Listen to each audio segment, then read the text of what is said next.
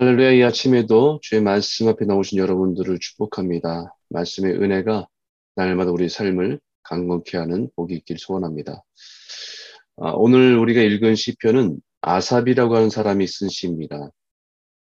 아삽이라고 하는 사람은 성전에서 예배를 예배의 찬양을 담당했던 사람입니다. 하나님께 예배하고 하나님께 예배하러 온 사람들을 인도하던 사람인데 그럼에도 불구하고 그 사람에게도 인생에서 밤과 같은 고단이 고통의 시간이 있었음을 고백하고 있습니다. 아무리 신앙이 좋은 사람이라 해도 우리 인생의 인생의 밤과 같은 신앙의 밤과 같은 그런 시간들을 지날 때가 있다는 것이죠. 그가 이렇게 선포하면서 시편을 시작합니다. 내가 내 음성으로 하나님께 부르짖음에 지짐이니 내 음성으로 하나님께 부르짖으면 내게 귀를 기울이시로다. 이것은 신앙으로 하나님에 대한 믿음의 기초를 고백하는 것입니다. 내가 하나님께 부르짖을 때 하나님은 귀를 기울이시고 응답하시는 분이십니다. 우리 하나님은 하나님의 자녀인 우리의 부르짖음을 들으시는 분이십니다. 그런데 여기서 자세히 살펴보면 내가 내 음성으로 하나님께 부르짖으면 하나님은 내게 귀를 기울이시도 리로다라고 해도 되는데 동일한 의미를 반복합니다. 내가 내 음성으로 하나님께 부르짖으면 내 음성으로 하나님께 부르짖으면 내게 귀를 기울이시로다. 사실 이 내용을 좀 더 이렇게 깊이 들여다보면 시인은 지금 믿음으로 싸우고 있는 중입니다. 정말 내가 알고 있는 믿음은 하나님의 백성인 내가 하나님께 부르짖으면 하나님은 귀를 기울이시고 들어주시고 응답하시는 분이십니다. 이것은 믿음의 고백이죠. 그런데 지금 현실은 마치 하나님께 부르짖어도 듣지 않으시는 것 같아서 고통스럽게 이 내용을 두 번이나 고백하고 있는 것입니다. 그것을 이절에 더 구체적으로 표현하지요. 나의 환란 날에 내가 주를 찾았으며 밤에는 내 손을 들고 거두지 아니한다니 내 영혼이 위로받기를 거절하였도다. 내 인생의 환난과 고난 앞에서 주를 찾고 또 찾았습니다. 밤마다 하나님께 손을 들고 부르짖으며 기도하고 기도했습니다. 그가 직면한 고난 앞에서 밤낮으로 하나님을 찾으며 부르짖고 기도했지만 너무 고통스럽고 힘듭니다. 라고 하는 고백입니다. 사람들은 나에게 와서 여러 가지 모습으로 말로 위로하려고 하지만 어떤 말도 위로가 되지 않습니다. 다 믿음으로 서야지 하나님께서 우리를 지켜주실 거야. 우리가 다 이해할 수 없는 하나님의 뜻이 있겠지. 라고 생각하고 자신이 믿었던 그 믿음을 붙들고 서려고 하면 할수록 지금의 현실 속에서 더 혼돈이 있고 지금까지 보호하고 인도하신 하나님을 기억하면 기억할수록 평안이 오는 것이 아니라 오히려 3절과 같이 내가 하나님을 기억하고 불안하여 근심하니 내 심령이 상하는도다. 하나님을 기억하고 은혜를 기억하려고 애쓰지만 현실의 너무나 큰 고통에 압도돼서 더 불안하고 근심되고 마음이 상한다라고 고백하고 있는 것입니다. 시인이 하나님을 기억하였고 기억하기 위해서 애썼다는 것이죠. 그런데 불안과 근심을 떨쳐버릴 수 없었다는 것입니다. 여러분, 믿음과 의지의 싸움이 일어나고 있습니다. 우리가 우리 인생에 우리가 감당하기 어려운 문제를 만나게 될 때 가장 먼저 일어나는 영적인 싸움은 우리 내면에서 일어나는 것이죠.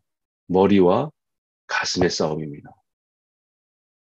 이성과 믿음의 싸움이죠. 보여지는 것과 느껴지는 것과 믿고 있는 것의 싸움입니다. 수많은 의심과 두려움의 질문들이 쏟아져 내림을 고백하고 있습니다. 하나님께서 나를 버리신 것은 아닐까? 하나님께서 나를 나에게 은혜를 거두신 것은 아닐까? 내가 무슨 잘못을 해서 죄의 대가를 치르는 것은 아닐까? 아무리 용서를 구해도 너무 늦어서 긍휼을 거두셨나? 하나님에 대한 의심에서 자신에 대한 자책으로 오가면서 혼란스러워하는 모습을 그대로 고백합니다. 우리의 믿음은 우리를 결코 하나님께서는 고아와 같이 내버려 두지 않으신다는 믿음이 있지만 우리의 고통은 주님이 나를 마치 버리신 것 같은 느낌이 들 때가 있죠. 믿음은 있는데 나의 절망과 고통의 상황은 은혜가 끊어진 것 같이 느껴지는 것입니다. 그의 사랑과 인자는 어제나 오늘이나 영원토록 동일하다는 것이 우리의 믿음인데 지금 그 사랑이 느껴지지 않아 고통스럽습니다. 우리 인생에 이와 같은 고난이 있을 때 가장 처절하게 싸워야 할 현장이 우리의 바로 내면의 영적 전쟁입니다. 하나님에 대한 변함없는 믿음과 신뢰, 그러나 그 신뢰와 믿음을 흔드는 의심과 두려움 간의 처절한 싸움들이 우리 내면에서 이루어지, 이루어지고 있습니다. 성도는 이 싸움을 반드시 믿음으로 이겨내야 합니다. 사단의 속임과 거짓에 흔들리지 않으며 하나님을 믿음의 손을 붙들고 믿음의 손을 들어서 붙들고 일어나야 합니다. 4절과 6절에 주께서 내가 눈을 붙이지 못하게 하시니 내가 괴로워 말할 수 없나이다. 내가 옛날 곧 지나간 세월을 기억하였으며 밤에 부른 노래를 내가 기억하여 내 심령으로 내 마음으로 간구하기를. 믿음으로 기억하면서 예전에 지나왔던 그 고난의 시간들을 기억해 봅니다.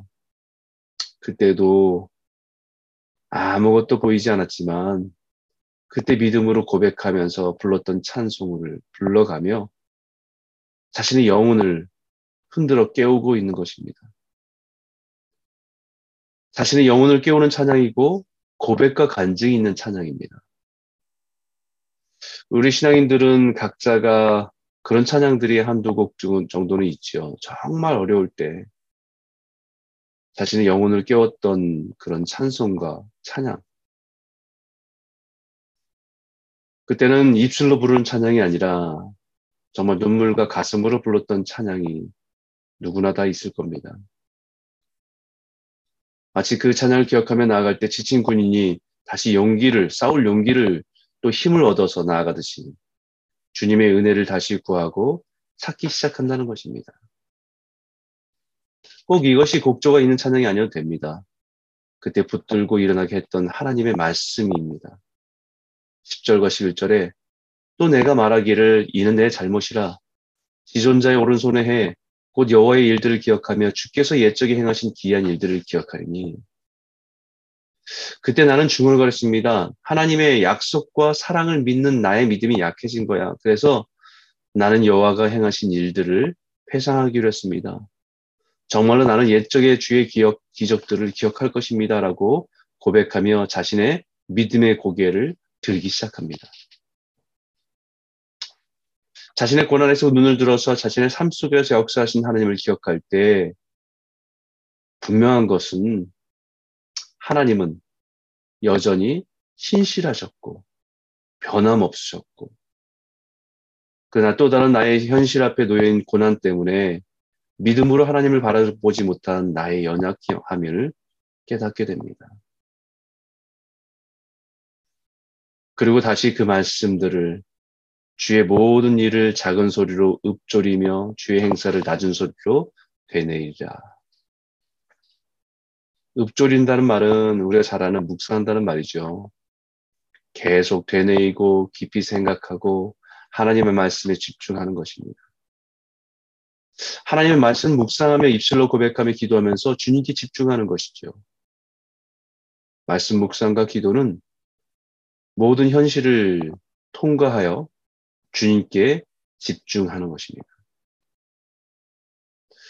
그 집중과 말씀과 묵상은 영적인 유익이 피상적인 성경적인 사건 속에 있었던 이스라엘 백성들의 이야기가 오늘 나의 삶 속에서 연결되는 것을 보게 하시는 것입니다.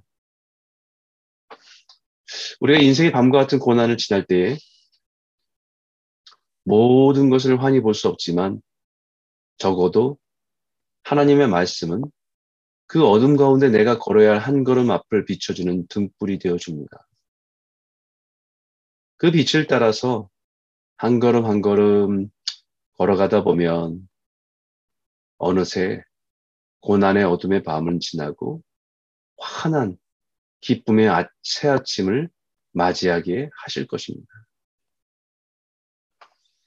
하나님의 등불이 우리 머리를 비추시고 우리 앞에 한 걸음 한 걸음을, 한 걸음을 비추셔서 어둠을 걷게 하신다는 것이죠. 사망의 음침한 골짜기를 지나게 하신다는 것입니다. 어둠이 지나고 새 아침이 되어서 다시 뒤로 돌아보면 비로소 깨닫게 되는 것은 그 지존하신 하나님의 오른손을 우리를 붙들고 지나오셨다라는 것을 깨닫게 됩니다. 그리고 다 지나고 나서 그, 그때는, 지날 때는 보이지 않았던 것이, 그때는 볼 수 있는 것이 있습니다. 그것이 19절에 있는 말씀이죠. 주의 길이 바다에 있었고, 주의 고든 길이 큰 물에 있었으나, 주의 발자취를 알 수 없었나이다. 이것은 모세가 홍해를 가는 사건을 연상케 합니다. 우리 인생에 고난이 밀려오고 우리 이해할 수 없는 어둠이 밀려오면 우리는 시커멓고 깊은 홍해가 우리 인생을 가로막은 것처럼 보이죠. 그 거대한 바다가 강물을 볼때 어, 우리는 두려움에 휩싸입니다. 그리고 거기에는 어떤 것도 보이지 않고 낙심할 수밖에 없는 상황입니다. 그러나 그 안에 주의 길이 그 바다에서 있었고 주의 고든 길이 나를 위해 준비한 고속도로가 그 큰 물 속에 있었다는 고백입니다. 인생의 밤과 같이 인생의 큰 바다가 가로막고 있는 것 같은 그 순간에 나는 아무것도 볼 수 없었지만 하나님은 이미 그 바다 속에 길이 있음을 보고 계셨다. 그 길은 전혀 구부러짐 없이 반듯한 길이었지만 우리의 두려움은 그 길을 보지 못하게 했었다라는 고백입니다. 우리 인생의 고난과 고통과 같은 시간을 지날 때 우리는 길을 보지 못하지만 이미 우리를 인도하신 그분이 우리의 길이요, 진리요, 생명이시기에 그분을 붙들고 걸어가고 우리가 그 안에 있는 하나님의 우리 인도하신 길을 발견하면 믿음으로 일어서시는 복된 성도들이 다 되시기를 주의 이름으로 축원합니다.